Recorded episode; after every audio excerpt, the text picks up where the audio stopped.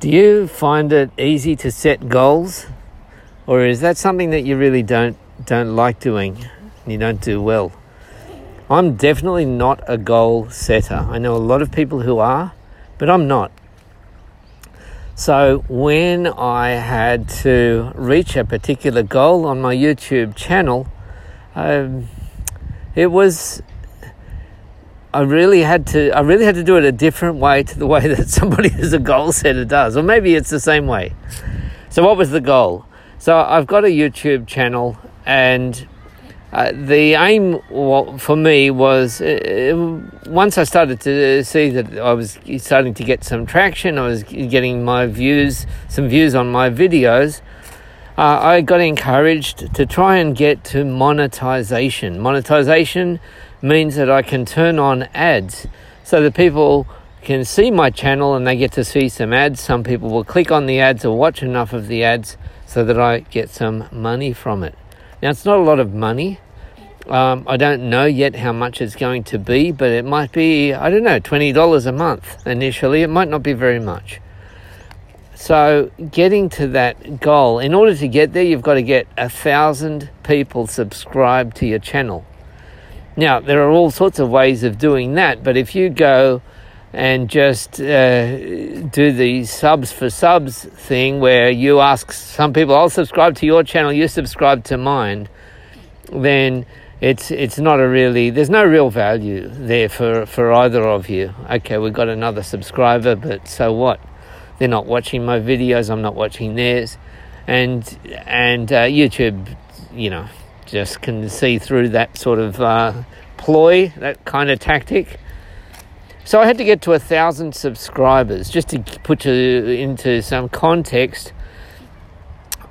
On some days, a few months ago, I was getting three new subscribers a day. So to get to a thousand would take me, well, what a year, and um, and so getting there was it was like a, a, a, win or lose situation. If I don't get to a thousand subscribers, I don't monetize. If I do, I, I get to monetize.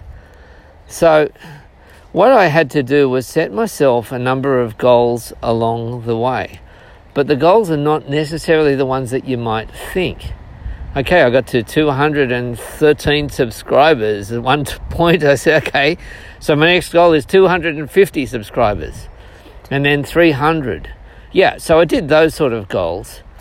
But still, getting to those goals of how many new subscribers was still fairly a bit unpredictable because I couldn't really influence whether, well, directly whether people are going to subscribe or not. I could create some good videos, I could ask them to subscribe, but I, I was just so not really sure even who they were and why they would be subscribing. And so, yes, I did set myself some goals. I got to 500, uh, 500 subscribers and so on. But I also set myself some wins along the way. And, and I'm actually standing near a football field right now. So I'm going to use a football analogy. Imagine that you are going to try to win the championship. Well, you can't control that. You can't control even if you're going to have, if you're going to make it, if the if if things are going to, like, there's going to be no injuries, whether you're going to be well enough, whether there are others in your team. There's so many things outside of your control.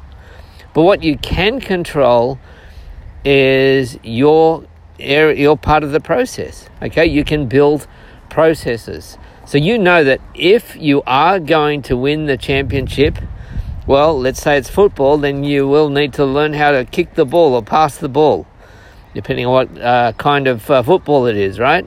And so you can practice that. So you can say, well, if we were a, a championship winning team, we would know how to pass the ball. so that's what you focus on is the process rather than the result. And you might lose some games along the way.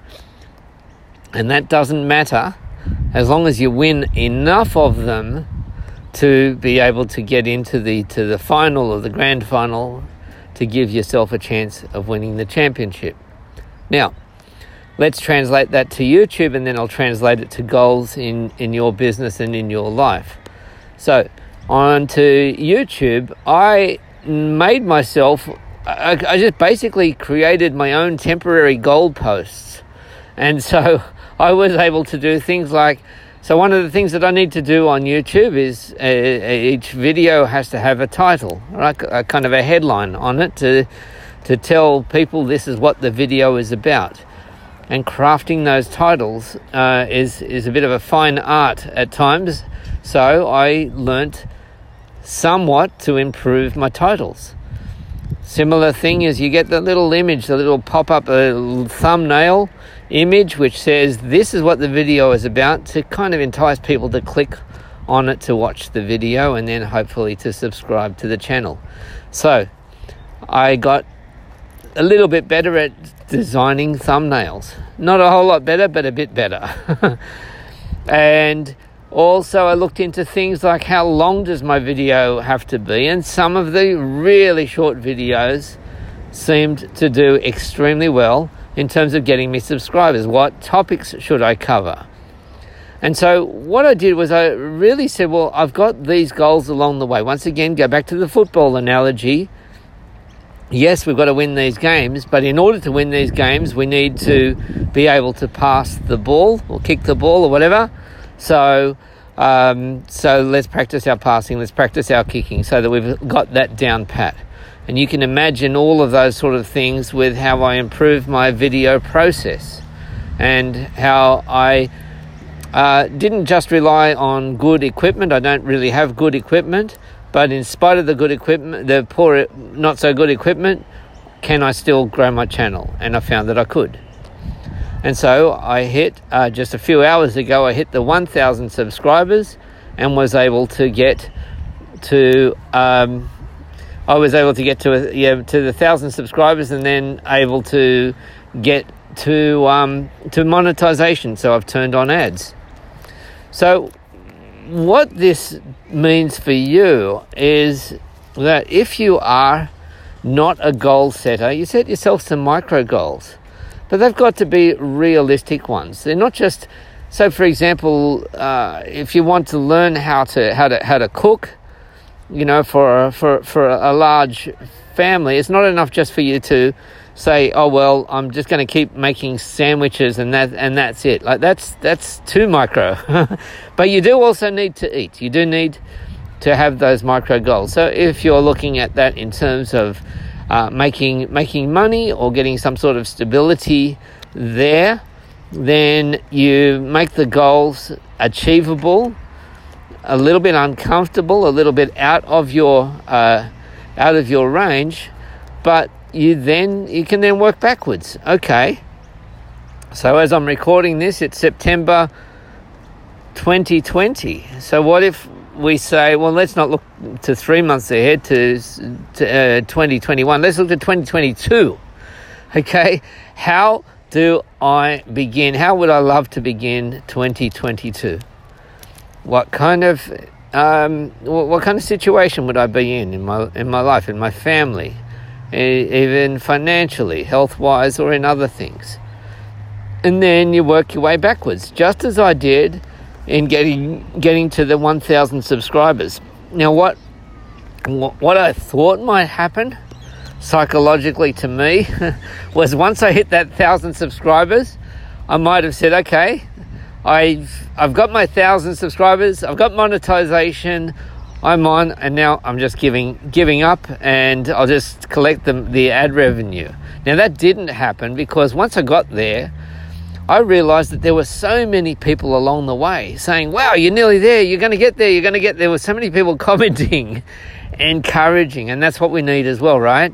Um, is to have those people around us who are giving us, uh, and even if they're a little bit behind us, um, people with smaller channels, YouTube channels than mine, were encouraging me along the way. Hey, you're nearly there. You're nearly going to get there. So, uh, so set yourself some some of those bigger goals and then work backwards. What are the micro goals that I need that are stepping stones along the way? Now, I realize I've spoken for too long. It's nearly 10 minutes, so I'm going to end it off, it off here. This is the end of this episode of the Imposter Syndrome podcast with Anthony English. Thank you for listening.